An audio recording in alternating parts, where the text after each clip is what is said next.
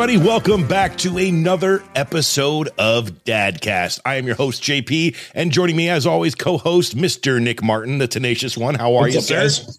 I'm good. Awesome. With us today is an amazing guest. He is he's done it all, man. TV shows, comedian, movies, uh politic craziness. Uh he's disrupted the world. He's gotten in Twitter beefs, you name it. It is the man, the myth, the legend. You know him as Mr. Tom Arnold. How are you, sir? It's great. Great. It's great to see you guys. You look like uh, you look like guys that could either be my sons or my my best friends or my worst enemies. Oh, But I, you sure? I, I, I'm hoping for yeah, best I think friends. it's great. yeah, let's let's go with the latter two, man. I mean, Yeah, yeah. We'll, we'll decide how after this hour goes if we're enemies or not, but I don't think we're going to go that direction. Yeah. So, Yeah. Tom, the premise of this podcast, which uh, we're very proud of, it's very unique. We discuss all things dad, or at least we try to uh, put some emphasis on, you know, the incredible job and important job that being a dad is. Now, fair warning: every single episode we've ever done on this podcast has gone off the rails every single time. So we're going to do our best to talk about dads, but of course we got a lot of time to fill. We'll probably talk a little bit about the life of you as well, and we'll just see how it goes. So first of all, man, how are you and your family holding up during the crazy times that is COVID? Well, uh, again, I want to thank you guys for doing this podcast because uh, because because I like it because I'm a dad. You know, I I live for my kids, and I also want to know get tips from other dads on, on things. You know, I'm not well. COVID. My kids have been. I'm 62. I have an eight year old and a five year old, and uh, and they're here most of the time. And it's been we've been in quarantine. It's been wonderful.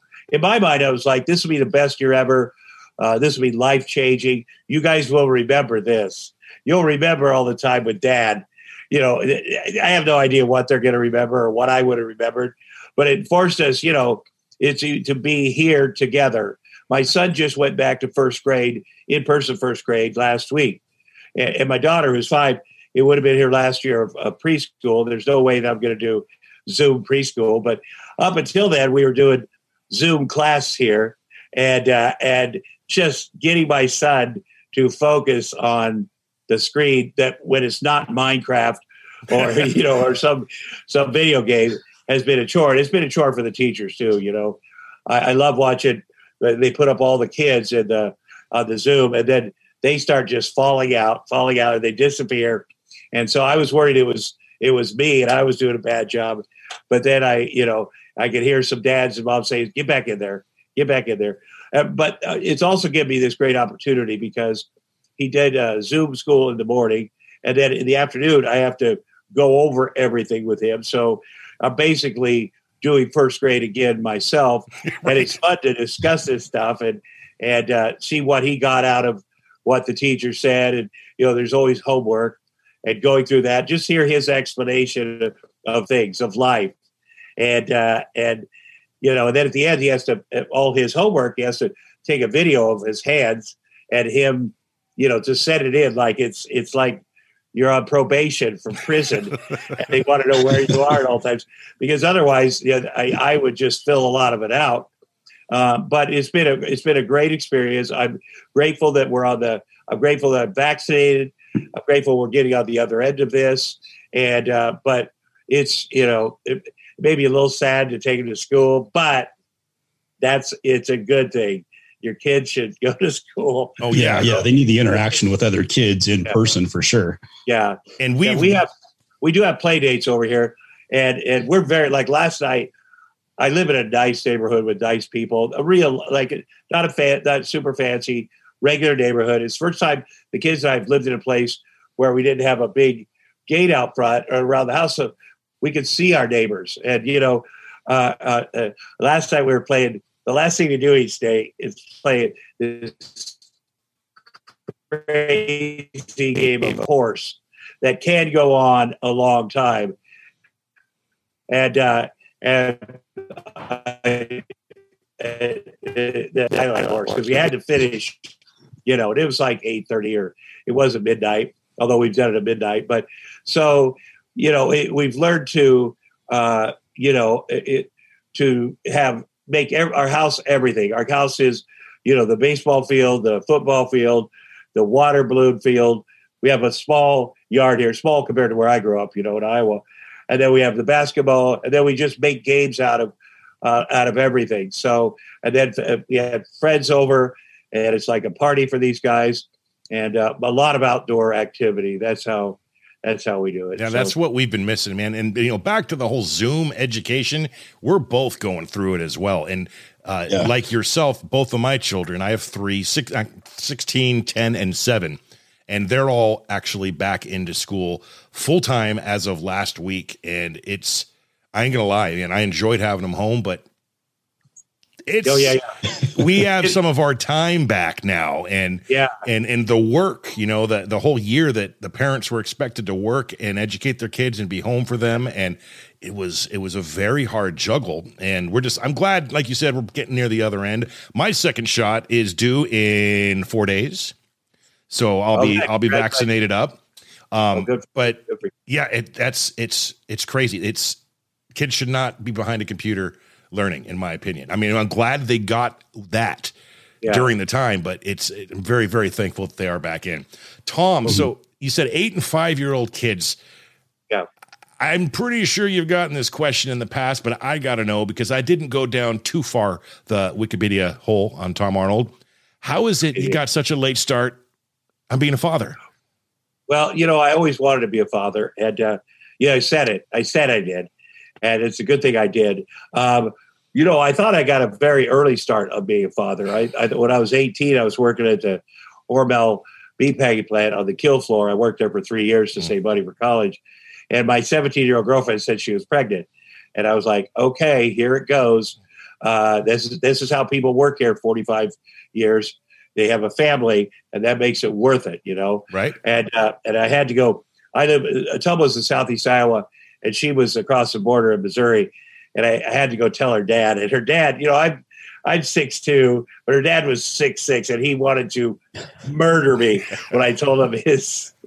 I'd like to marry your daughter because she is having a baby with me, and this guy just, you know, but he ended up giving me permission, and then my girlfriend, thank God, uh, told me that it wasn't true, and and uh, and then I thought, okay, I got it, I got another chance at, at life and uh, and then I could uh, have kids, you know, when I get married. And so uh, my first uh, uh, uh, wife, Roseanne, I, we got married when I was 29 or 30, and and I, I, figured out. Here's how I figured out I it was trouble. When I went to the University of Iowa, I used to donate blood and plasma every week for beer money, you know, seven bucks. And I worked at the hospital school, right? And I loved the kids but I saw uh, they put up signs for different jobs, and uh, and and uh, uh, uh what what gave, they came up and said donate sperm thirty five dollars, and I was like, holy hell, that's a way better deal. and, and I went back to my house and told my roommates, and we all went down, six of us, and ran down there. You couldn't we couldn't have got there faster because I was thinking thirty five dollars. This is back in in uh, 1982, and and and uh, then you could do that I assumed you could do it as many times as you could do it. So maybe three times a day, $105. And beer, they had nickel beer back then. And so we came busted in there. They had the Iowa Fertility Clinic. And they're like, slow down, boys. We have to test you, yahoos, first. And and uh, so so they did. And they came back. And my buddies were good. But the doctor's like, I got some bad news, Mr. Arnold. You will never have a child the normal way. how many, you don't have enough swimmers? And I said, how many swimmers do I have? And he said, three. And I said, that seems like enough. And he's like, right. well, your friend there, your friend has three million, so it's not enough. So I knew, I, I, knew like early on that I had issues, and uh, it was great though after that because I we'd have parties and I I'd casually say to women, you know, I can't get anybody pregnant. I just want to put that out there, like that would like that would make them more attracted to me and my insane roommate said, Hey, the good news is you don't have to worry about that. Maybe the worst thing, I sweat on you and give you a staph infection. So you don't have to be, you won't be pregnant. But then when I uh, uh, got married uh, uh to my first wife, uh, Roseanne, she had kids. And I love being a stepfather uh, for the time before that, you know. But then we wanted to try. And I said, I, I have this problem. It's my issue. It's not yours. I don't want to do in vitro because that that requires you getting shot up a lot with hormones and. uh you know, the last thing I needed was was her with hormones. But I also cared about her, and I said, "Let's let's adopt." Uh. and let this is what I've always said to all four of my wives: "Let's adopt. Let's let's get a sperm donor." And and for the, the entire time that Shaquille O'Neal played for the Lakers, he lived right next door to me, and uh, and I would think, you know, uh, in Iowa, if you want to borrow a cup of sugar, you just go get your neighbor's house and say, "Can I borrow a cup of sugar?" They're like, "Hell yeah!" And so I thought, there are many times I thought because we lived on this cul-de-sac when everybody hung out, I need to get a cup of Shaq because seriously, if I have a seven foot tall black son, I'm going to be the happiest guy in all the Estates. and uh, but, but that wife even said, "No, I really want to try." And Roseanne and I tried six times; it didn't work. And then and then seven times my second wife, and uh, uh, and then seven more times with my third wife, and uh, and then so and by the way, all three of those women uh, got married right after uh, right after we were together and had babies the, the normal way. So I didn't ruin them, ruin their bodies, and I was very relieved about that because I thought you know I had some guilt. Uh, but my my fourth wife, I didn't plan on getting married, and I said, well, I do want to have a family, and and uh, and so I can't. I'm not going to put you through in vitro. I've been there, and it's too, you know, it's too. I've also been been pregnant with a wife for months, and then had that go away. So I said, I'm not going to do that to you, you know. Uh, but uh, I, will adopt, well, whatever. And then and then, you know, she said after we are married a bit, listen, I feel that uh, I don't hold your record uh, of your past against you. But I feel you're holding it against me because you won't let us do in vitro. And then we went back and forth, and I said, okay, let's let's try it. And it didn't work. It did work. It did work. And then uh, uh, and then we said, okay, that's it. We were, you know, I really appreciate you trying. And then we had a, a thing because I've always used the same uh, fertility doctor, so I had to go down there and kind of close the uh, uh, accounts. And and uh, I still had she still had one egg down there, and he still had one sperm. Literally, this A is you know because they're so good with it. And and he said, and and, and uh, you know, he said, uh, uh, you know that that's not enough to to juice you up with hormones. And I and so she was very disappointed because to her, you know, and to me, one sperm, one egg, you know, and then but uh, he said, um, uh, I said, it's too bad their science hasn't caught up. And, and there's something you do on the man because the woman has to go through all the shit. Uh, and the man, you know, when science catches up, we'll be back. And this guy's been a friend of mine. He was my neighbor, this brilliant fertility doctor, Richard Marrs, M A R R S. He said, Well, actually, Tom, there is something I'd like to try to man. And uh, I said, and my I saw my wife's ears perk up, and I go, "Well, then I'm your guy. What is it?" He goes, well, "I was thinking about uh, uh, making a incision in your uh, scrotum and taking your testicles out, and then putting a needle right in there in case it's your tubing." And I was like, "Okay." And I, run that by me the hall next time. And now I'm in front of my own yeah. lady, and now I fucking have to do it. So I went in and did that, and they found yeah, they found one new sperm and they put it at something called ICSI, where they take a needle that's that small and inject that one sperm into her egg. And uh, nine months later, we had my son. It was a miracle. And uh, and then my daughter, Quinn, my son Jax, my daughter Quinn, you know, uh, uh, we were not really together, and uh, we were having our issues of making plans to uh, divorce and things. And uh, and I was I was over at the the house one or my house. I was in my office, and we are still living in the same house. And uh, and the phone rang. and It was a cryobank in Long Beach, and they said, "You, we're trying to get a hold of you. We don't have your new business manager, and you owe us seven hundred dollars." I said, "Why?" And they said, "Because we have this frozen embryo from four years ago." And I was like, uh, and then my my wife uh, uh, at, at the time heard that and just drove straight to Long Beach, and uh, and she didn't really get juiced up like you're supposed to with the hormones for to stick. But uh, nine months later, our daughter was born, and so that was a miracle. And and uh, you know, people are like, uh, I had people say, I said, whatever I get, whatever I'm blessed with, if I have to adopt, but uh, you know, now they have my uh, have a child, my son, and people would be like, yeah, but a daughter. I go, yeah, that's not going to happen. I've got, I've been more than blessed, and uh, I have to tell you, it is different. It isn't And I- it?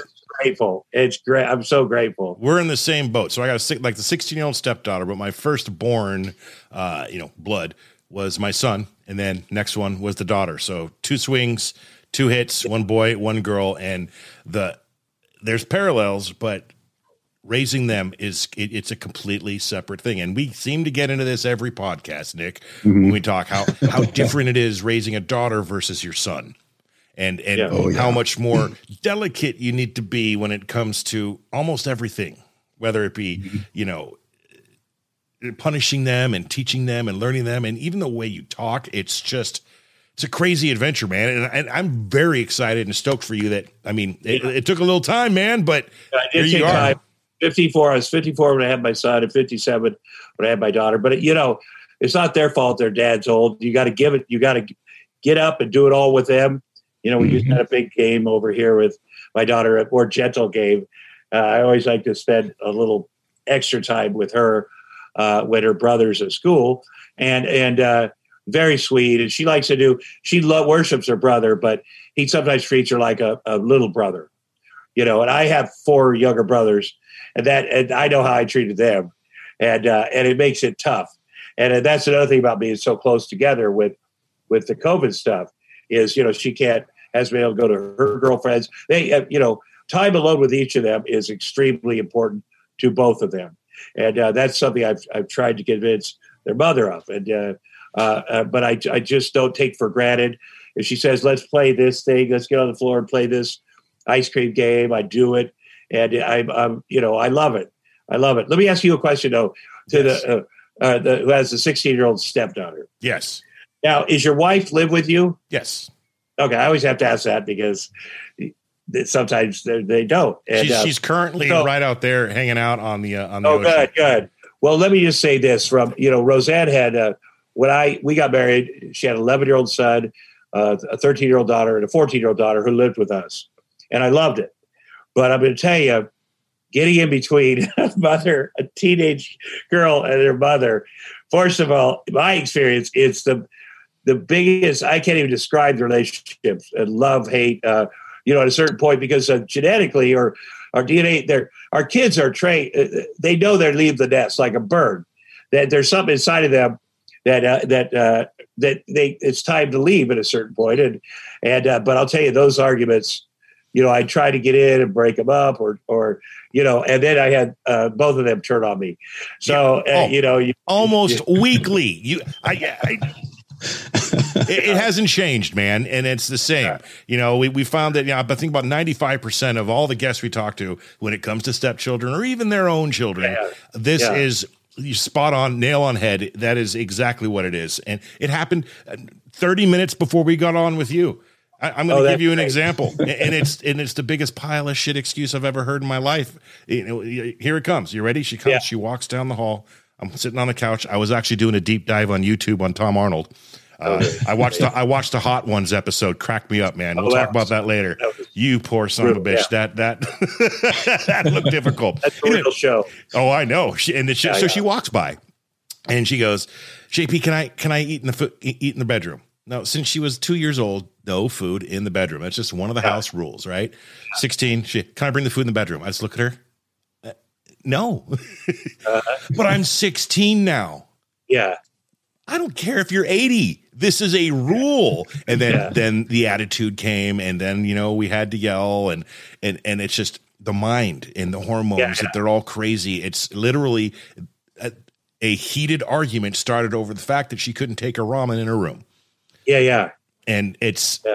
whew, and that's a mild one. Yeah, I, I don't want to get in between the mom and her when they're when they're going at it. Yeah, That is difficult. it's you're in a position where you have three kids, and the other two, she's the oldest, and so if you let her eat uh, her ramen noodles in the room, then you're setting up, and that's what I would go to.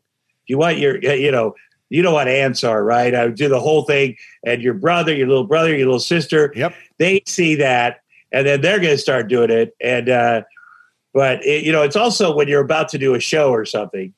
You said it was it was a half hour ago or 15 Yeah. minutes. Man, you just got to in your head go, is this going to be worth it? This this argument, you got to, and you were strong because I would have gone, okay, I'm getting ready to do a show. Got those guys. We're going to be on here live. Um, throw, I'd throw a towel down on her bed or wherever she was going to eat, so she didn't ruin it, and say, okay, this one time, one time, and I, so I give in. You're yeah, but you're good. But you you know you also have a wife backing you up, man. Yes. You know your partner. You have a partner. Uh, uh, but but you're right. You're right. You know I'm I'm learning. I make a lot of mistakes, and uh, and and then I try to to each night go, okay, what could I have done better? And you know, again with a girl, and I, I don't want to sound, but if my son says I'm going to stay here in the hall and I'm going to lay on the floor, I'm not going anywhere because because I said go to his room. You pick your son off the floor. My son weighs 130 pounds. He's first grade. He's a big kid, big head taller than everybody. And I, I will pick him up off the floor and carry him to his room because you are not disrupting this the our life out here. We're going to peacefully do what we were doing, Right. and you were out of control for a minute. So just go in your room. And uh, but I, I do I don't seem to have those issues with my uh, daughter. But I, the last thing I'm saying, girls are, are smarter than boys. It's just a fact, just a fact. And I can tell the way, you know, because my daughter, even though she's much smaller than my son, can make him cry, make him weep. Oh, same here. You know, you- yeah. you mentioned it earlier, and, and I never put it into perspective or thought of it that way, but you are 100% correct Yeah. when you said the little sister treats the big brother like the little brother. And Yeah. that is exactly what happens with mine, my two. And my boy is more sensitive too than than all the other kids. And he just he takes it and then you know has a meltdown. And I keep telling little, why are you treating him so bad? He's your brother. He's your big brother. He's your protector. And I go to him, why are you crying? She's your little sister. What? Yeah. Why are you taking that? You're the man here, son. You know, ignore Yeah. it, take it, leave the room, do what you got. But now they're not applying it. Nick, No, you're laughing. Yeah, you've been through. I am laughing. I've been through it. Yeah. You have Yeah. What So my have? kids are all older, and my my wife and I just had a, a baby last year. So my kids are 14 years old to 22. So I was almost done. I got remarried. My wife didn't have kids. She's like, let's let's have a baby, and I was fixed. So we had to do the in vitro thing, and um, they worked out, and we have a 10 month old little boy. Oh my God, that's amazing. Yeah, yeah, it, it's awesome. It's it's Yeah. weird being a parent again though. Like Yeah.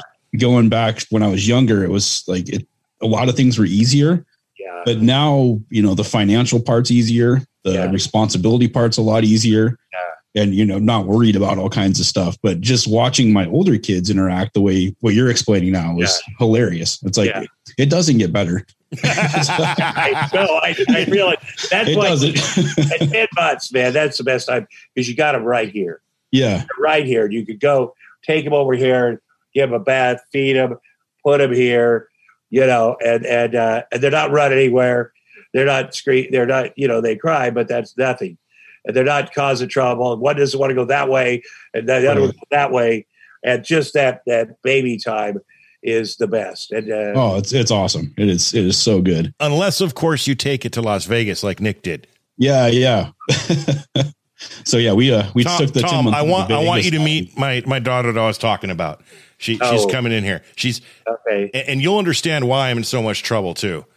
Okay, come here, real quick. Come on, girl. You got to say hi to Tom. Tom Come here. Arnold. This is my daughter Chloe. yeah, she is. Hi, Chloe. Let me see. Is has he got you a car yet?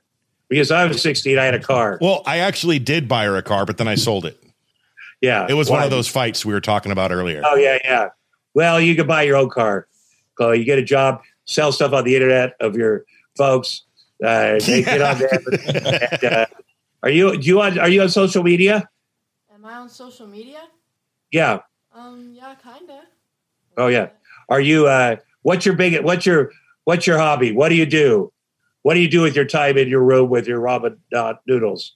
Um, With your ramen noodles. Yeah, you're attempted at ramen noodles. You're going to get me in Yeah. trouble, Tom. I study um Wiccan, so I spend a lot of my spare time doing that kind of stuff. She studies Wiccan. Are you still in school? What's that? she studies Wiccan. Basically, she wants to be Oh, a yeah, witch. yeah. Are you a white witch? what you say? Are you a white witch? Yeah. Yes, hesitantly.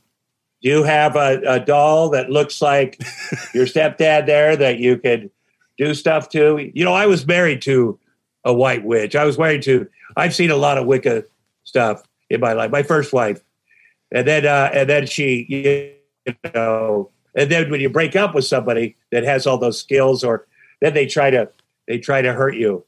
Is it is her mama is your your mama also in Wicca? No, I wish. Studies Wicca. Okay. Well, you know, I have to say, for for of all the things to rebel with, I'm not saying you're rebelling. I, I give you, but I, I feel really good about that. You know, I feel good. Yeah. They going the other way. You know, my, my kids were Jewish, but if all of a sudden they go, "Hey, I'm going to study Wicca," I'd go, "Okay, well, do whatever you, you know, whatever you want." Yeah, it's better than doing meth, right?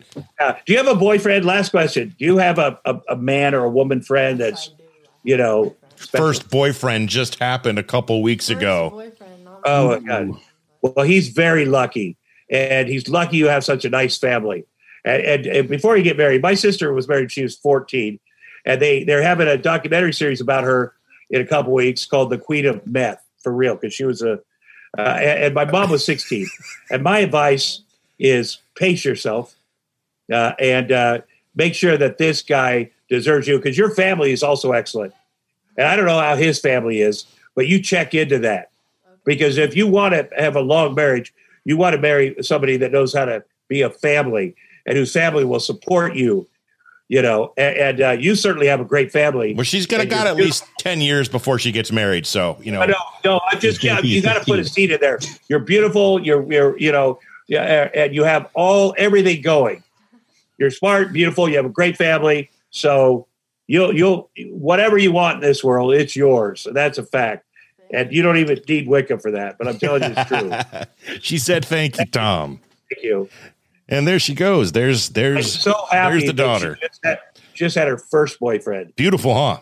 I'm that's the way to pace. Uh, you know, because that's heartbreaking too. I said, I don't want to. That could be to get. You know, first of all, you. Well, we want our kids to be loved and liked, and uh, you know, I've had issues with my son because he's so much bigger than other kids.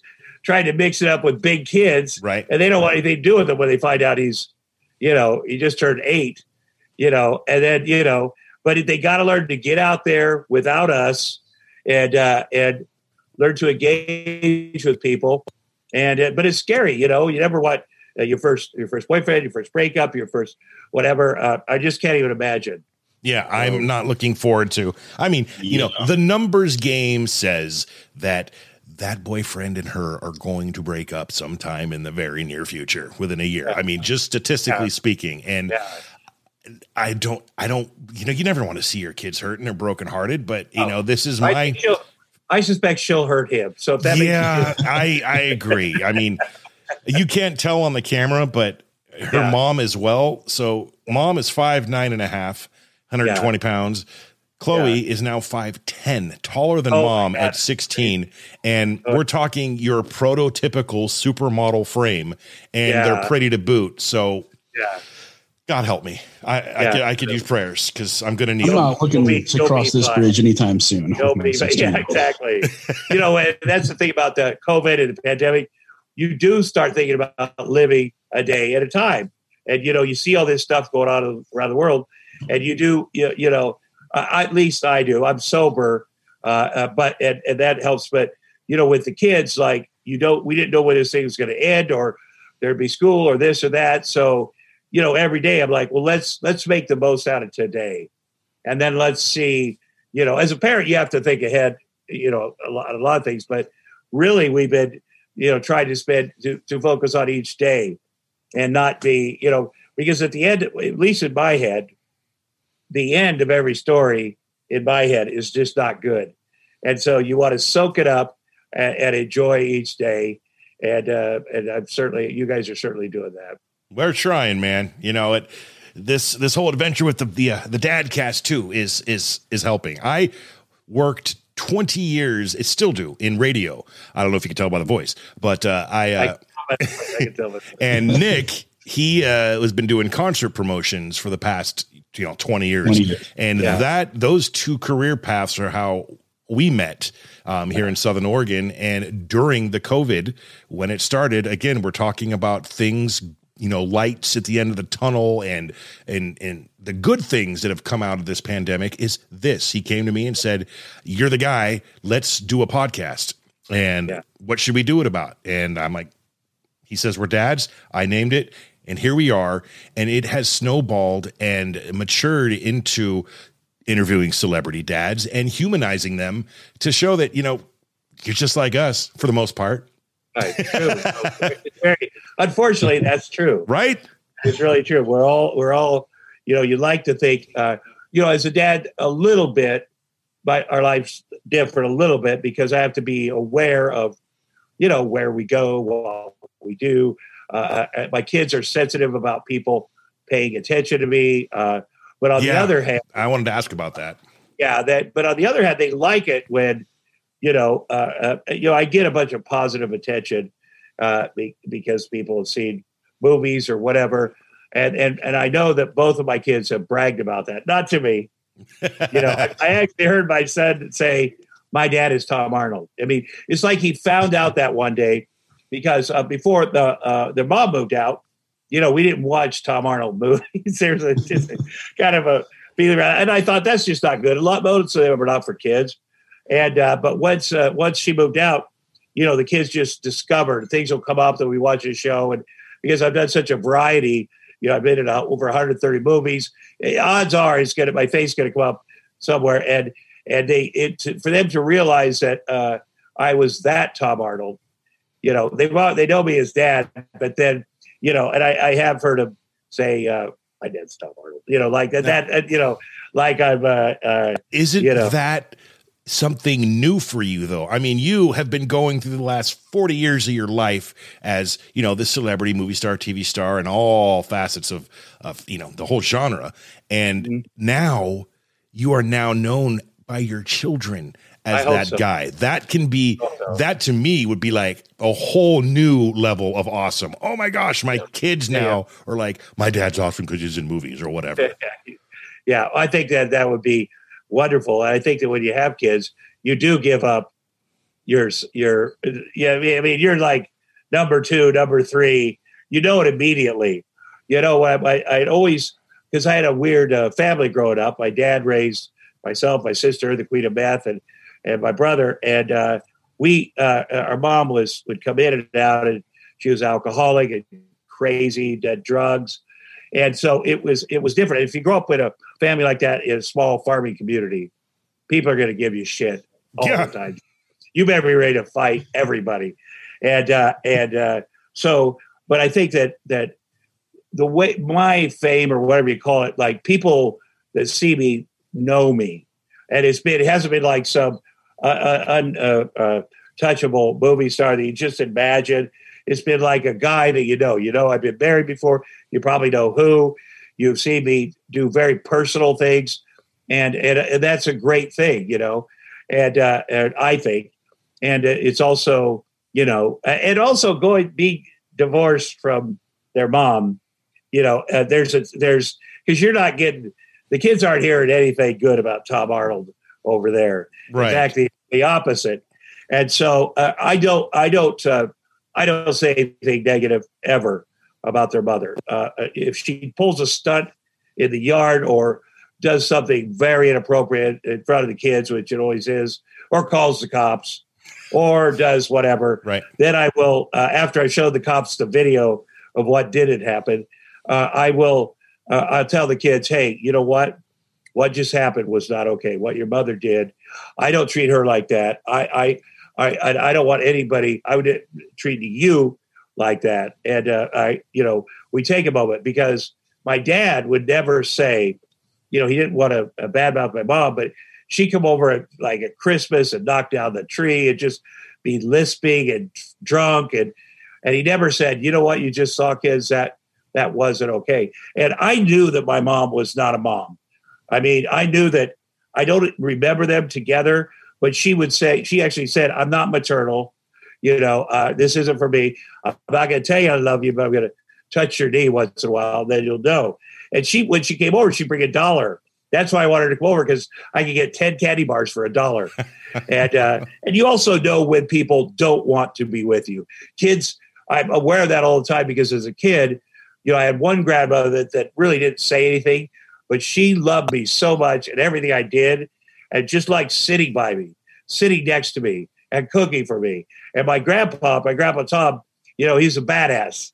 He's a big uh, guy. He was a in sports, a big, and he once in a while he'd get mad at me. We're skinny squirrels or something and did it wrong, and then she would just give him a look like, and then he'd have to come back out and go, listen. I know you're your grandma's favorite. I just got to say I'm sorry that whatever happened. But it, you know, sometimes he should have got mad at me. But you know, you get that feeling, and and I think that uh, my sister never heard, oh, what just happened to your mom? So she had a, a, a twisted sense of reality. And so when my sister, I moved out of my uh, dad's house when I was 15 because I wanted to fucking party and I wanted to grow my hair, and uh, and uh, and then moved in with my mom. And you could do all that. You could do it. She didn't care what you did. And my sister did it when she was 14 and she were those two were best friends. They went to bars together. They, you know, they had pictures taken at Sears together, which you can see on that documentary, which is so weird. But my mom, you know, because she'd married my dad at 16, I don't know what was that she was alcoholic. She took my gave my sister, she found out she was dating this 23 year old scumbag from our town. There's a lot of them. And she said, You ha- you can either break up with him or I'm having him arrested because you know he's a serial pedophile, or you could marry him. And my sister's 14, you know, thinks she thinks she has her shit together. She's like, well, they were getting married. And so my mother drove them to Missouri and made her marry this this guy who had already been divorced from a 15 year old and then and it ended up beating her and cheating on her with a 12 year old. I ended up having to go over there, you know, because as you guys know, you know, eh, sometimes you have to fight adults when you're, you don't, you know, but I went over there and got her and, uh, that just that mistake that because she was not a mother she was not that was such a right. terrible thing to do to your child. And that changed the tra- trajectory of my sister's life because she'd been doing great in school she was a good athlete people liked her and then suddenly she was married to this scumbag and living in their little apartment. And i just remember my, i found out mom was driving him down there mom and kenny her sixth six out of seventh husband. And i called my dad and said we got to get on the highway we got to block them. We where do you think they're going? To Lancaster, to uh, wherever, and, and, we did do it. And then she, my mom came home with my said I'm wasted as always, and and my sister wasn't there because she moved into her apartment. Her life, you know, you talk about end of innocence, and and you know you hear a lot of stories about, you know, what you worry about. Uh, uh as a father, your daughter's virginity, your son's virginity, but this is, you know, this was the uh, really the end of innocence with That's her and her life a whole other level. Yeah, could you believe that? could you believe that? And so no, that's the documentary. I'm sorry, that's a crappy mom. Yeah, it is a crappy mom. And uh, and so my sister is up in prison two times and being the biggest meth dealer, dealing with a Mexican uh, cartel, bringing meth to the Midwest, and you know, prostituted herself. You know, uh, you know, they don't call it that, but she went and lived with a woman who ran all the big card games in our town, the high money ones, and she had girls living with her, and and she she could supply drugs, girls, or play cards, and uh, and you know my sister was like, this is so amazing. She's taking me in, and so, soon my sister's like, well, if she's making this on drugs, I bet I can make more.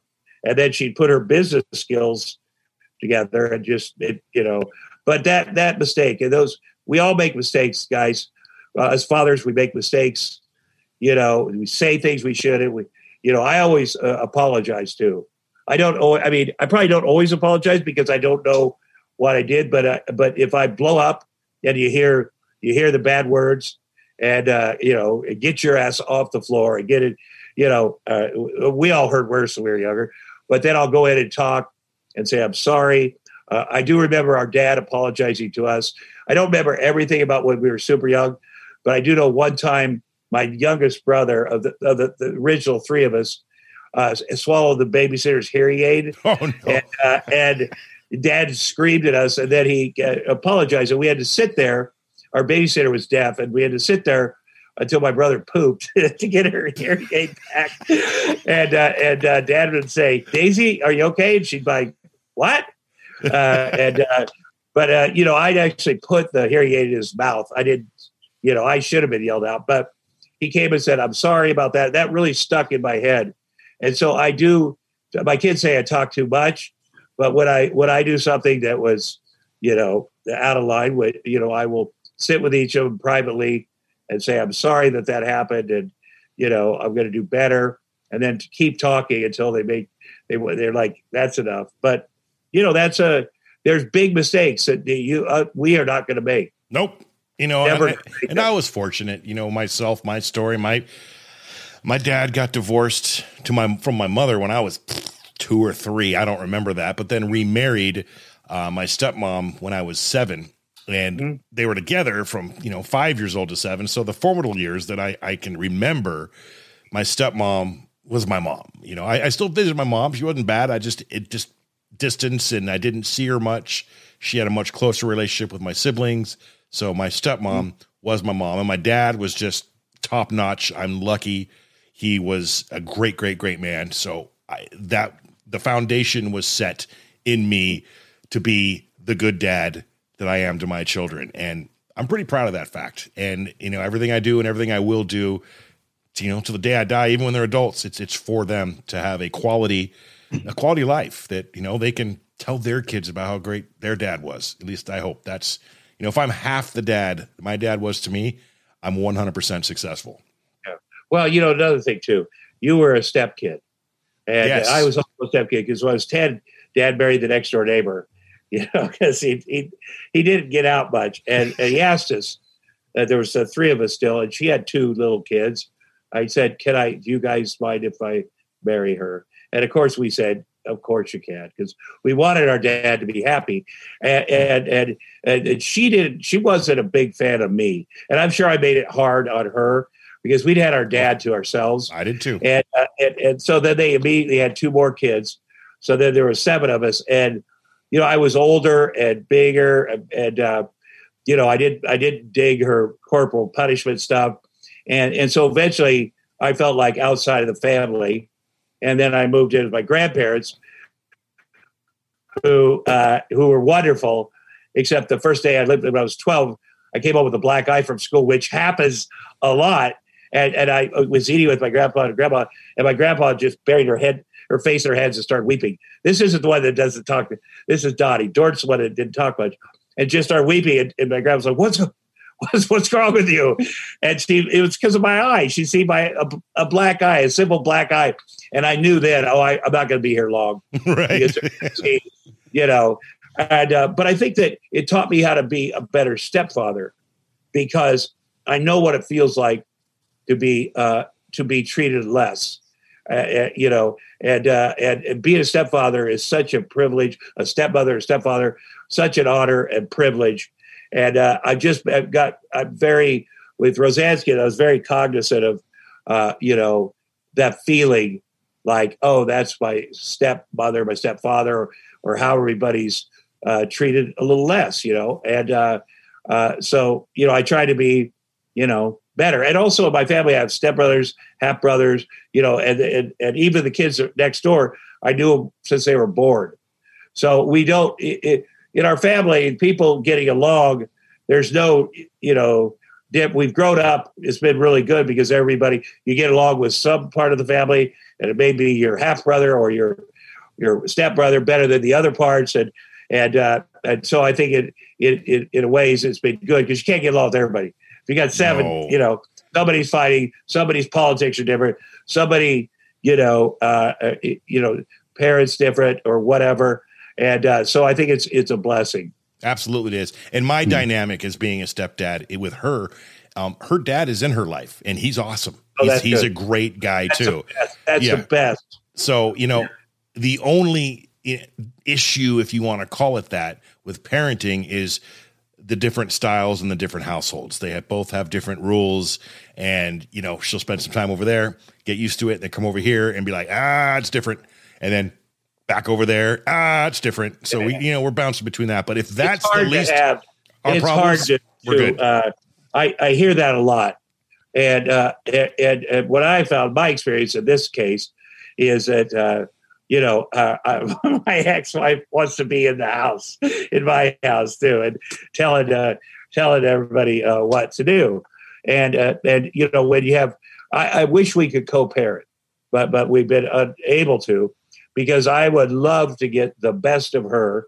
You know, she is my kid's mother, Yeah. and the best of me because and then put that together and they, it may be you know they could have a, a similar rules or or whatever similar food or similar but but you've got to respect each other and there needs to be uh, at least fake it you have to fake respecting each other in front of the kids and uh, it's not just because i'm an actor that i, I can do that No, Uh, uh, that's gotta- real. That's real talk. Yeah. That's but, but it Yeah. is and you you know you're you know this woman uh had my children she is the mother of my children and you just can't get over that you look at them and you and, and, and her and uh you, i think oh i'm going to have this love for her for do for doing this forever and so let's get over your shit you know let's you know uh and, and i assume you feel the same way so what what we have in common is the most important thing to have in common is these two kids.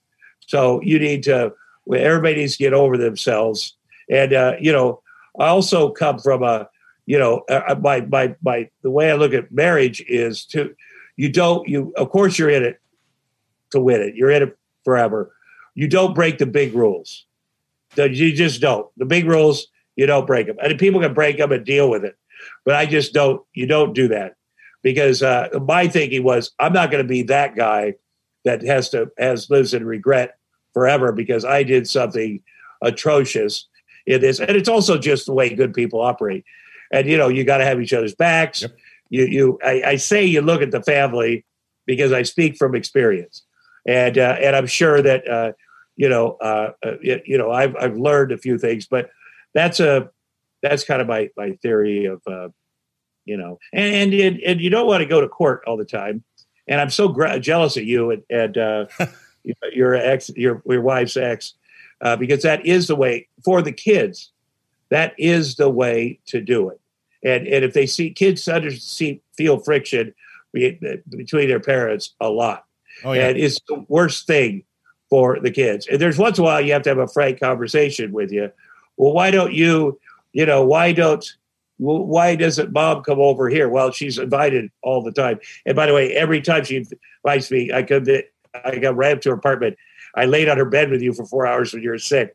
So this is what I do. And maybe one day, you know, but one day she'll she'll get to a place where Well, you'd hope so, man. But you know, people are No, no. I don't know. I, I'm not counting on it at all. Yeah. Because, Now, do you, know, you have full custody? I know it's personal, but are you? Oh, we have we have 50-50 custody Okay. Because of uh, dad daughter son son dad days. You know, it's you know they, they spend more time here, but also you know uh, I uh, when I when I work, you know, and I haven't worked a lot in the last year and a half, but you know, like I had to go to Italy to film two movies, so I had to be for a certain period of time, and so it, everything, unfortunately, with us has to be that's in a stipulation uh, in writing, and then so I, I get the kids for that period of time right when I get back, and so uh, my my dream is to work and then have my kids like to go and film a movie or film movies, and then the rest of the time have the kids here, and uh, you know I I think that uh, you know that's that's wishful thinking, but you know so far, and and I will say this about going to court, and we've been to court uh, each time she's filed uh, domestic violence restraining orders. She's tried to, they got thrown out of court. It's got a ridiculous stuff. Uh, the judge said, you know, uh, the, the judge was somebody that crafted the California domestic violence law. And she said, if you or your, your lawyer ever bring this garbage here again, that, then you guys are going in. And so, you know, this is after a period of, of her calling the cops. Always the kids were there.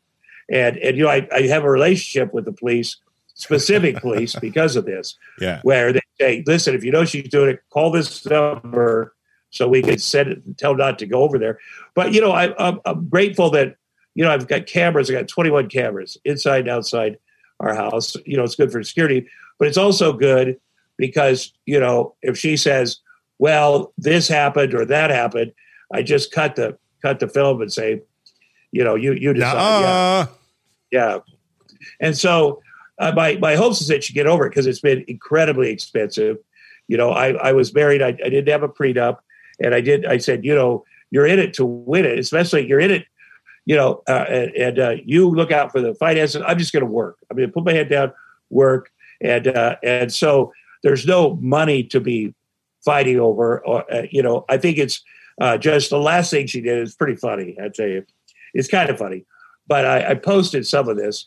But uh, I, I, she filed a, a court 145 counts of contempt of court, which is actually a criminal thing.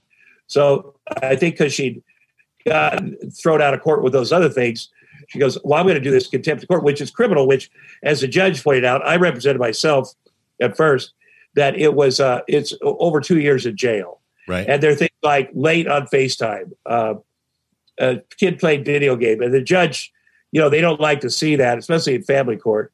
And just scratched them all out, uh, all but five. He said, "I don't know what this is, this FaceTime thing." And uh, and then I did get a lawyer because he's like, "Mr. Arnold, they are trying to put you into jail." And uh, and he asked her. I have the uh, the transcripts are pretty funny. He said to her lawyer, you could tell he was pissed when we got in there. Like, do you think the punishment fits the crime here? And he's like, well, judge, that's the law. And he said, he said to both of them, do you think this is good for the kids Right. that their dad goes to jail for over two years? And you know, they're like, well, that's you know, he won't uh, follow the, the rules, and uh, and so you know, and then he said, well, that's do you, the, what- he said at the end is, do you think it's a way? Do you think it's a good use of my time? He said to her lawyer, Right. me, the court during COVID, get a jury together. Uh, you know, and how much it's going to cost us, the state, and how much. And then the guy's like, "Well, we would consider cutting it down to the minimum, which is six months in jail, where you don't have to have a jury." Like, just trying so bad. Uh, and and you know the the you know I posted a few videos of uh, you know uh, things that uh, she's done, and you know coming to the house. Uh, I had one last summer where she tried to lure me out of the house with the kids, and my neighbor just it's it's brilliant. I have to you guys would love this one because that they that she pulls up front and then my neighbor cuts around in front of her car and comes to my back door and I never was knocking on it. I never see anybody in my back door. And then it shows the interior. The kids are getting ready to take their stuff and go to mom's. And she says, There is a man in the bushes in front of my house right over here. And I think he's he's going to jump out when you come out with the kids and, uh, you know, serve you or whatever. And so I, I, and 30 seconds later, she rang the doorbell and I go to the doorbell and say, Hey, uh, uh, is there a guy like in the bushes over there? She's like, no, uh, no. I go, seriously. The neighbor just said, I go, I'm not sending the kids out there if there's a weirdo in the bushes. And then we went back in the house and she's threatening to call. She's on the thing. I'm, I'm calling police. And so the kids and I got, came out in the backyard and we go, here's what there's a guy in the bushes. First of all, I sent my son out there with his iPad. I go, son, go out there and see if there's a guy in the bushes. Film it. And, and then it, it was very funny what you did. But we came in the back house here and he said, I said, we got to get out. I got to get you guys to your mom's car without uh, being seen here. So we did. The kids are very fun, and we go out the side where this other side of the house where my car would be blocking that, and got the kids in the car, and uh, and the guy, you know, ended up throwing a stack of. It was for the contempt stuff. But I think that just doing that and thinking this is a good idea, and her mom was in the car there.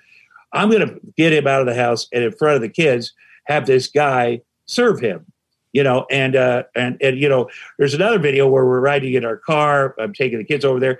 I wasn't filming until my son said he saw a police car behind us so i put on my cam you can't see the kids. And and just how cool uh everybody was. My daughter was asleep in the back and and uh a car did. uh circle, you know, do a U-turn behind us. And then my son's my son actually wants me to get arrested and uh, get the lights on. He loves because he wants to be a cop, you know. Well, take And, him on uh, a ride along, they- man. I Dad I don't doesn't need to get arrested. Yeah. Oh no, I'll send you this video. It's it's pretty funny. He's like my wig wingman, you know. Uh, and and, he, and he's like, uh, uh, I go just because a, a police officer did a U-turn in the street doesn't mean they're behind me. And then he's like, well, mom is with them and she's in her car. I Uh, was like, okay. So we pull up, and she lives on a very busy street uh, here in an apartment building. And and the intention was that she said had her photographer, uh, tabloid friends, ready to shoot this. And the idea was, in her mind, is like they're going to pull him out of the car and just be, you know. But I pull up, and the, poor cops that do this job. Let me tell you something, man. Going to uh, the domestic uh, uh, uh, things, uh, people's house, it's a you know you can't I can't say enough, and I've gotten to know these uh, men and women, and they're they're amazing. And so I pull up. They want me to stop for the house, but there's no parking. Yeah, there's never any parking, by the way. And so I say, uh, I'm gonna I'm gonna go down here by the bus stop, and then I just I did a U in the street, and they're all my my ex-wife, her sister, the family's out there ready to finally see me taken down, and I did a U-turn in the street, and then went right into the parking uh, uh, under the building.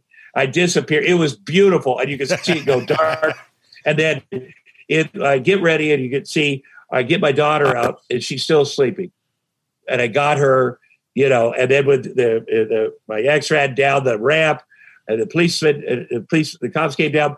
I, I had my daughter quietly, you know, uh, to so I didn't disturb her sleep, and it was just, uh, you know, and I thank the cops, of course. I think, you know, I can't imagine what it's like to have to do that, but just how cool, casual my son was about it, because, you know, he's seen more cops than some inner city kids, you know, real. Yeah. And uh, and you know, and he wants to be a cop. And so that that uh, you know, uh, uh but I still want to co-parent because in the best case scenarios. But you also got to be paired. You know, uh, and I'm older too, and uh, you know, I, I had a big health scare last year. I had massive organ failure, and you know, you you think about that. You come out. You're I was on life support for 11 days, and I just thought I just kept thinking I have to get out here and get my kids and, and I was afraid that I would be uh, not because at first they're like, you know, when I kind of came to, they're like, yeah, your life's going to be not going to be the same. You're not going to be able to run around with your kids. You're going to go from here to to a rehabilitation center for your heart, your lungs, and I was like that. You know, that's just not that's just not going to happen. That's not okay. And because probably because I'm blessed, and because I have this heart camp, this famous heart camp for kids, Camp Del Corazon, which is the biggest heart camp in America for kids with with uh, heart defects and and uh, heart disease. I know a lot of doctors, and you guys know this. You know, getting uh, the access to insurance or or great doctors is everything. And so, uh, you know, I'm very blessed, and I got out of there about 15 days later. Shocking, they went went over to her place. This is the, this is. She knew I was in there. She knew I was on life support. And by the way, when I was first in there, she was still somehow because we uh, she'd hired a business manager that was friends with her family. She was still by had my power of attorney, so like she could have pulled the plug and. Uh, you know, right. my my lawyer in the middle of the night went to her house and made her sign off on that and and stuff. But I went over there to pick up the kids. I had to get, you know, she wanted to go. I had to send her some legal uh, uh, thing because you know she's like, well, I don't what's wrong with you? What medications are you on? You aren't on, you're on heart medications, but you know, and so I went into her lobby, which I, and, uh, you know, I'd been kicked out of her banned from her lobby uh, just for, for no reason. And, uh, and I walked in there, the kids run up, and I am a little winded. I have to say, if you're on one of those ECMO machines for a period of time, you're a little, you know, and, uh, but you don't show that from your kids. And, they ran up, we're hugging, and all of a sudden I hear he's banned from here. The upstairs they have a second floor open uh, uh, terrace, and she's like, "He's not supposed to be in here." Like, just got out of the hospital, and so I, I grabbed their stuff. They had a bunch of stuff because they'd taken a bunch of stuff from my house. I had to pull this cart, and it the street, uh, the the stairs kind of go up, and then you kind of go up to to uh, Barrington, and I was holding that cart like I don't know if I'm going to be able to pull this cart because, you know, I might. But I didn't want to have to sit down or lay down, and I just got it out there, and I had my uh, uh, uh the, the housekeeper who's who looks after the kids with the shoes out there. She just took it, you know, very But I thought this. Is, Sometimes things are so funny because they're so ridiculous, and and, uh, and I think that that you know um, that is one of those things that if we get on the other side of this, look back and go, well, that was pretty ridiculous, uh, so ridiculous. It's it's funny, but you know, and, and the kids are like, you know, uh, people keep telling me, hey, listen, when they grow up, they're to know. They'll they'll figure out who's who in the whole story. Yeah, that's what I was gonna say earlier. And you know, man to man, dad to dad. I know you and I are we've only just met, but I know you're hoping for the co-parenting thing on the other side. But I'm just throwing this out there. Yeah. I think uh, I think you're better off the way it is now. for I, the stories I'm hearing, no, it is yeah. under these uh, circumstances, hundred percent. And you know, I am grateful for every day. Uh, uh, and so, yeah, it's not. you know, but it's not that I'm not, uh, you know, I, I would be willing uh, if, if, if she was, I Yeah. mean, that's would be the best thing for the kids. Well, again, that's you a know, true I can testament say- to you and your Yeah. role as a father. That you know that might not have been the case before you became a dad, and now look at you, Tom Arnold. Yeah, look at me. So you know, uh, you're right. It's not. I'm also expecting someone to change uh, whatever it is about them, and and you know, uh, you know, I've changed uh, because I've gotten sober, and I've also worked on myself and my issues. You know, I've been married and divorced four times. That doesn't just you know that doesn't just happen. Uh, but you got to say, well, how do I how do I make better choices? How do I you know I want to set, show my kids that they don't have to do the things I did Right. and, uh, and they don't have to go through this nonsense uh, uh, with their parents. Uh, you know, as little as possible. Let's put it that way. So, you know, you deal. There's worse mercy. I every day I wake up and the kids were supposed to sleep in their own bedrooms. I have. I did beautiful bedrooms in this house. My daughter, I got the Murphy beds, and then beautiful for more space in the rooms and pink and uh, uh, uh, you know unicorns and just everything. It's got a sky. I, I really did hers. And my son collects elves. I don't even want to get into, you know, like elf on the shelf and then bigger, smaller, whatever.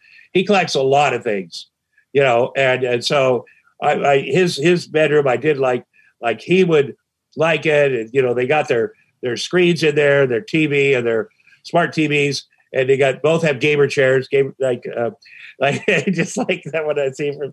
Oh, you have a white one. My Yeah. daughter's is pink, and my son's is exactly like his. And but they sleep in my bed every night. I Every know. night. My friggin' my littlest, she's going to be eight in a month, and she's Yeah. slept left in her own bed maybe thirty days of her life, and Yeah. fifteen of those were when she was a baby. So it's.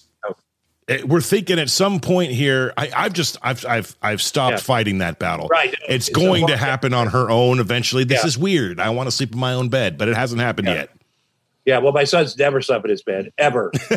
my daughter has maybe two or three times when when Sasha stays over, my assistant, uh, uh, who's just wonderful with the kids, and uh, you know she'll say, "I need a, I'm going to watch whatever show with Sasha in here," and then she'll sleep in there. She does come in very early in the morning though, and I'll tell you what I did because I was like, well, it doesn't seem this going to change. It, uh, you know, there, uh, uh, but so I'm going to get a craftmatic beds. Like I got two side by side, like and then they, they kid each kid gets a remote control and you know uh, make it how you want it how you gonna you know it's also they have some massaging uh, thing Yeah. to it so i what the rare times i get to be in there uh, you know alone i i do that so it, my life is built around the kids as it should be and uh, and i think organically there'll be a day when it stops and they're all doing their own rooms and their own friends and their own and uh, and and that's the right thing. But I'm hundred percent sure I'll be sad about it too. I And- and I- know. You know, my kids. I have to say, they've taught me that I could live. That I don't need. We had a huge house, the last house, and then we had. You know, I've had to downsize because of of, uh, uh, of my income and, and uh, divorce, and, and then we got this much smaller house, and you know, two bedrooms, three bathrooms, very. You know, I don't know if it's even. Uh, maybe 1800 feet 1700 feet 16 maybe less it's got this back house which helps with my office and stuff but we really uh, for the last couple years before their mom moved the kids i lived in the master suite area we didn't go even everything could happen there we could have we had the bathroom there we had to, you know and, and everything we lived our life in this area this small area but big for one room Right. but I thought, well, we don't need all of this. It's a good thing because you know you, you that I can't have all of that. And uh, but but you know we we live. Uh, I live a, a, a much simpler life, but we use everything now, every bit except for their bedrooms.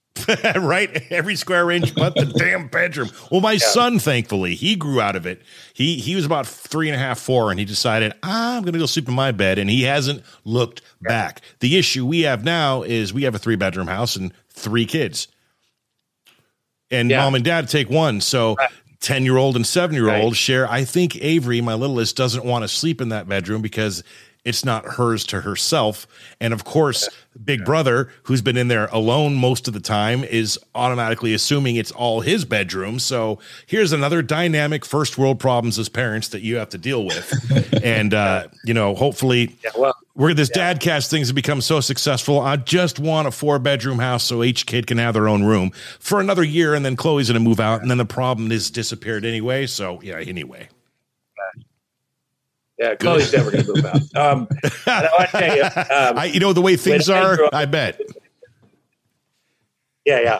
Well, that's true. Uh, that we have seven kids in my original family. So I mean, and five boys.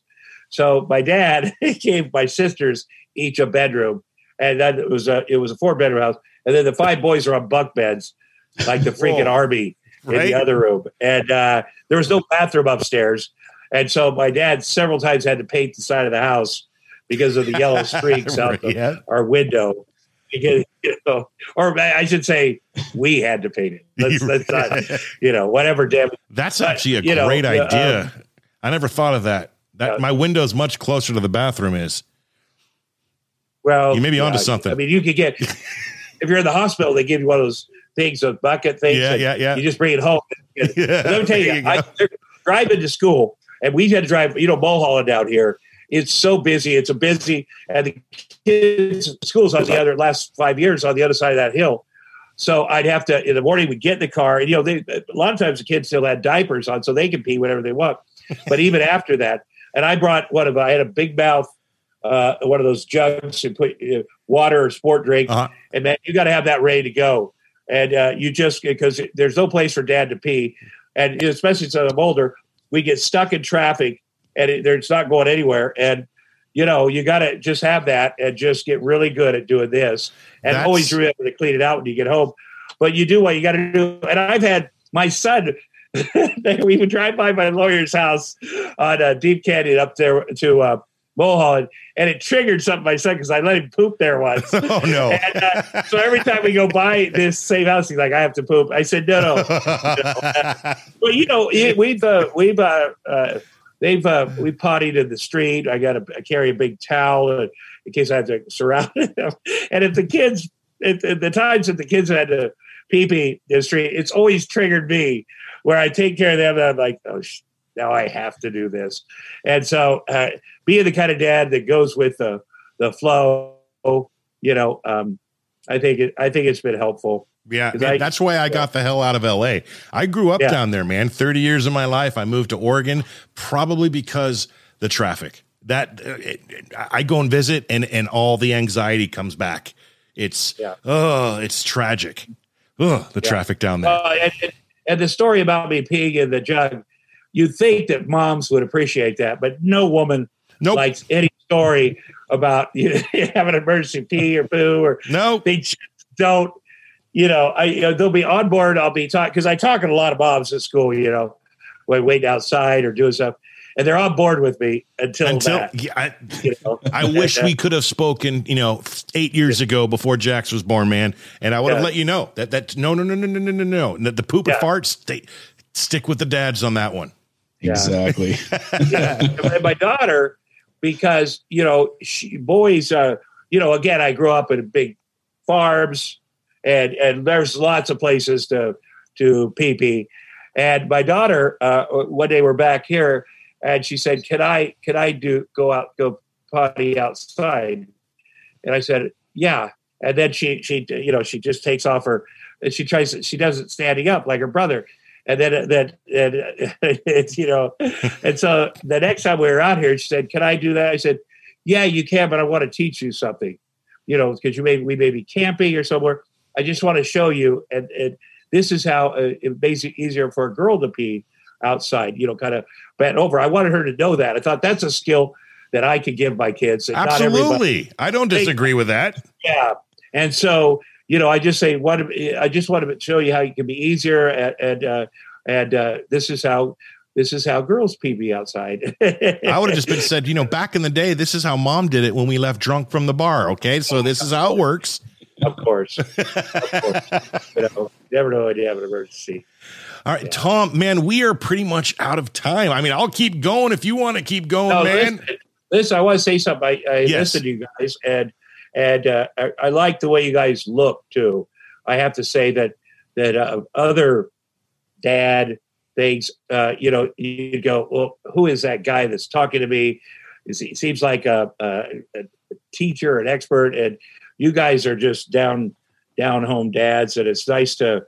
Is that's why I really wanted to be a part of this, and I hope it blows up huge, and uh, you certainly deserve it. Well, we appreciate that, man. We I mean, we pride much. ourselves on being just two real guys, man. Who you know, Yeah. real normal dads who who go through it just like you. And uh, you know, to hear you say that, man, that is that is I appreciate that, man. Thank you so Yeah, very man. much. Thank you so much. Now, but before you leave, I have one request of you. Yeah. Okay, I, I'm sure you get this. Maybe not for a while, but can you give me the Ice Cube tray line from True Oh. Lies? I do get that. I do get that. And there's a there's I've seen there's memes of that scene, and I believe it was when Arnold came out of uh, he just found out he thought his wife was cheating on him. yep.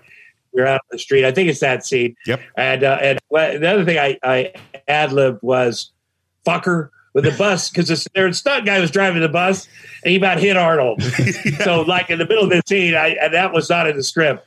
I was, you know, he- he's a nice guy, second, but he got very close to us, and poor Arnold was in a daze. And, and what happened that day earlier was, I'd said to I came into work, and you know I was going through a divorce, believe it or not, then too. And I said, uh, you know, the night before, someone had come into my house and taken all the batteries out of all the remote controls. Like that's all they did.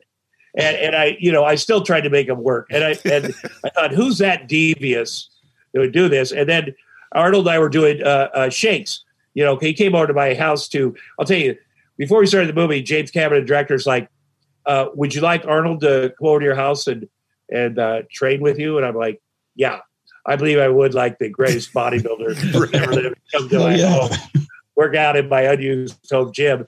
And so he came uh, the morning, the first morning we were getting ready to work, and he came right early. And I opened the door. I'm like, "Oh my god, I forgot you were coming, man."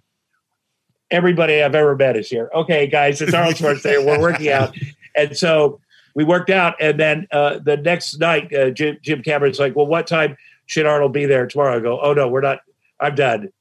Uh, he said, "Why?" I said, "Well, now I can say I worked out with Arnold Schwarzenegger, but working out with him because he's so good, he's so excellent.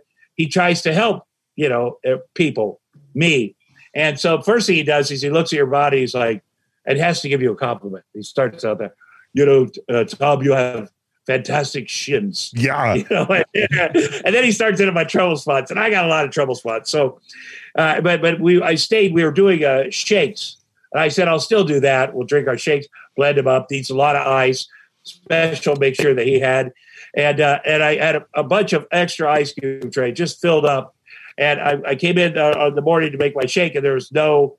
The only thing missing from the house was the ice cube trays, and Roseanne had had had she or someone had stuck into my house and so I went to work that morning. I go and I said, I told him what happened. I go, what kind of a sick bitch takes the ice cube trays out of the freezer, like for real?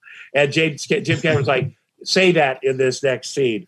And uh, so I talked about my ex-wife taking this ice cube trays out of the freezer And, you know, and Oh, it really awesome. it was real. And a lot of True Lies is very real. Uh, Arnold and I's relationship is similar to this day. He was the first person at the hospital when my son was born. My kids love him. You know, he's got a little horse. He's got a miniature horse, and and uh, I got a video. I took Jax over to his place. He's got his and, and Jax had a again. He doesn't grow up on a farm like me, so he took a carrot and shoved it into the horse's mouth, and the horse bit down a little bit. You know they'll do. And I got Jackson's face, like, oh, you know. Uh, so, you know, he's Arnold Schwarzenegger is one of the best human beings uh, that I not only know, but in my lifetime. What he has done for, you know, he he loves he loves his country so much. Nobody, and that's another thing. I filmed in Washington D.C. with Arnold, and you know the monuments when you land in Washington D.C. It's it's so you're like, oh my God, look what's oh look here's the the, the Lincoln Memorial and, and the White House and and the, you know a capital And, and you get a little chill. I do, and but but but he this dude, you know, he's an immigrant that freaking loves his country. So he was uh, he he said, uh, you know, uh, we had uh, uh, there was a stop down. We were filming on Constitution Avenue, which is a big street there. I, I bet you can't even film there anymore. And a light went out over here, and he's like, and Bill Paxton was in the back seat, and I love Bill Paxton, man. That guy was so Yeah, funny. and rest in peace, man. actor, and, and so loved life. You know, he loved every day of filming. He loved life. He loved his family, and very sad that, that that he's gone. But Bill's in the back seat. Arnold and I were in the front in this this SUV, and uh, and I love making Bill Paxton laugh because yeah, I- making fun of Arnold was the best way because he uh, nobody else would do that. And, and Bill Paxton was very close to Jim Cameron. They started the business together. They started when they were like distressing tables. They're working on sets, building sets. They go way back, and so I, you know, it, I got a lot of uh, fun stuff to say about Jim Cameron from uh, Bill Paxton. So Bill's in the back, and Arnold's like, you know, the the lights it, it burned out. It's gonna be twenty minutes. I'm gonna take you guys on a tour of the monuments. and again, I love the monuments, but seeing it through his eyes is so annoying. He's like, this is a, this just or this is what happened here, and he's so fabulous. And and I look at Bill Paxton like, okay, yeah, that's this is. And so we came back around the street to get back in our position, and Jim Jim Cameron's standing in the middle of the street like this. And Jim Cameron's not a small guy; he's a six foot three, raw boned Canadian, and he will he will do he'll get it going. And so uh, Arnold stopped the car and he put his hands on the the hood It comes around to my side and uh, and and, and, and, and opens his door and crawls over me and says, "Hey, motherfucker, you do stuff like that again, I'm going to have Paul Verhoeven finish this movie." And uh, and uh, then he gets then he uh, uh, gets out and, and I get back in the car and I'm like, "Are you going to take that shit for that fucker?" right. and look at all the people watching because there's hundreds of people. And Arnold did something that really uh, is important to me, and it's a good lesson. He's like, I have to. I fucked up, and uh, and you know that taught you know that was a important thing to see. You know, and then, but those guys are best buddies too. You know, everybody's still we're all still great friends, and you know once in a while we get mad at our brothers, our buddies, and uh, um, but it, but it was Arnold's reaction like you know here at that time you know, he's the biggest star in the world he could have said oh this is but he said you know i i fucked up it took two minutes to fix that light Right. not 20 so they had traffic block on that street and that was a big deal so all right guys uh what's happening Who's that looking out the door right now? Oh, okay. You want to eat one more child, then we'll end this thing? Of. Sawyer, Of get over here. I want you to meet my new friend, Tom Arnold. And in about two years, you know what? Screw it. We're watching True Lies tonight. yeah. Yes, how are you you. Sawyer, How are this you? is Tom Arnold. Uh, Tom Arnold. I've been, uh, I've been, I'm, I'm sure there maybe are some other movies you could watch. And how old are you, son? How old are you? 18. And he's out of here. that sounds like my kid. He's 10. That He's 10 like years it. old. Yeah, yeah, that's a good age. Time of your life. It's all downhill from here. Yeah, it is. All downhill. All From here. right, get out of here, boy. All right, but you could watch True Lies with a te- with a ten year old. You Uh, know, you can yeah. watch uh, I, I, You I- it's, it's You a, definitely should watch that. It's Yeah. one of the greatest Soul movies. Blade. Uh, if I yeah. had if I had Arnold on the show, I would have asked him to do it's a snow cone it's a snow cone maker. That's one of my favorite lines too. You know, my kids, my son has a poster of Arnold Schwarzenegger in his bedroom, and it's one of the ones that I like because it's early bodybuilding. And it's Right, a the- really cool picture. And again, here's a guy. Let's just say it's about Arnold. Every dream he's ever had, he's done it. You know, he came to this country. He, he couldn't hardly speak English. He still can't a little bit. His name is mispronounceable, and he became the biggest movie star in the world. And he's such a big businessman. You know, he's a billionaire for doing things. And his charity, he's raised over a billion dollars for charities himself, and they're all kids' charities. They're all like you know the inner city games or uh, you know the after school all stars about school, about getting you know and, and his bodybuilding. I mean, he changed just not just bodybuilding but fitness, Right. and he knows so much about it. And you know he's so you know uh, uh, uh, popular all over the world. But he really is. I guess sometimes I can't believe we're friends. Like he was a guy I knew who he was when I was at the meat packing plant. Uh, you know, and and uh, and to be good friends with him has been such an honor. So That's amazing. You know, he's one of my unicorns to have on the show. So wink, Yes. wink, Tom. If you felt, if you really had a good time today and you He's wanted to drop too, a good so- word, yeah. we'd appreciate Yeah, it, man. he's funny. He's funny too. You know, you find out that he loves to laugh, man. He just loves it. And uh, if anything gets too, you know, serious, he just loves it. And you know, and last thing I'm going to say, is a father, he told me uh, when Jax born, change every diaper. You know, change every diaper. Don't let anybody tell you you can't do it. You know, and, and he, with his first child, people would be like, "Oh, uh, no, Arnold, let me do this. I know how to do it better." And he said that was a mistake. And then for the for the, the other kids forward, he did everything, and it's really bonded him, you know, with his with his kids. So, all right, guys, have a good day. Thank you very Mr. much. Mr. Tom Arnold, I thank want to you so thank you. much. Yeah, once Yeah. again, thank you so much for taking Yeah. time out of your day coming on the show. Um, I'm going to drop you one piece of knowledge and a possible seed request. Uh, Yes. We've been telling all of our uh, guests here for the past um, couple months. I'm planning on doing a Father's Day episode of Dadcast, something short and sweet with every guest we've had on in the past couple months. We're talking Yeah. like 18 squares on the computer Right, screen right, there yeah, yeah. um, a special Father's Day episode where we can wish each other happy Father's Day and a happy Father's Day to all the dads out there. If that is something you'd be interested in, we'd love to have you on. It'll be short and sweet sometime early June.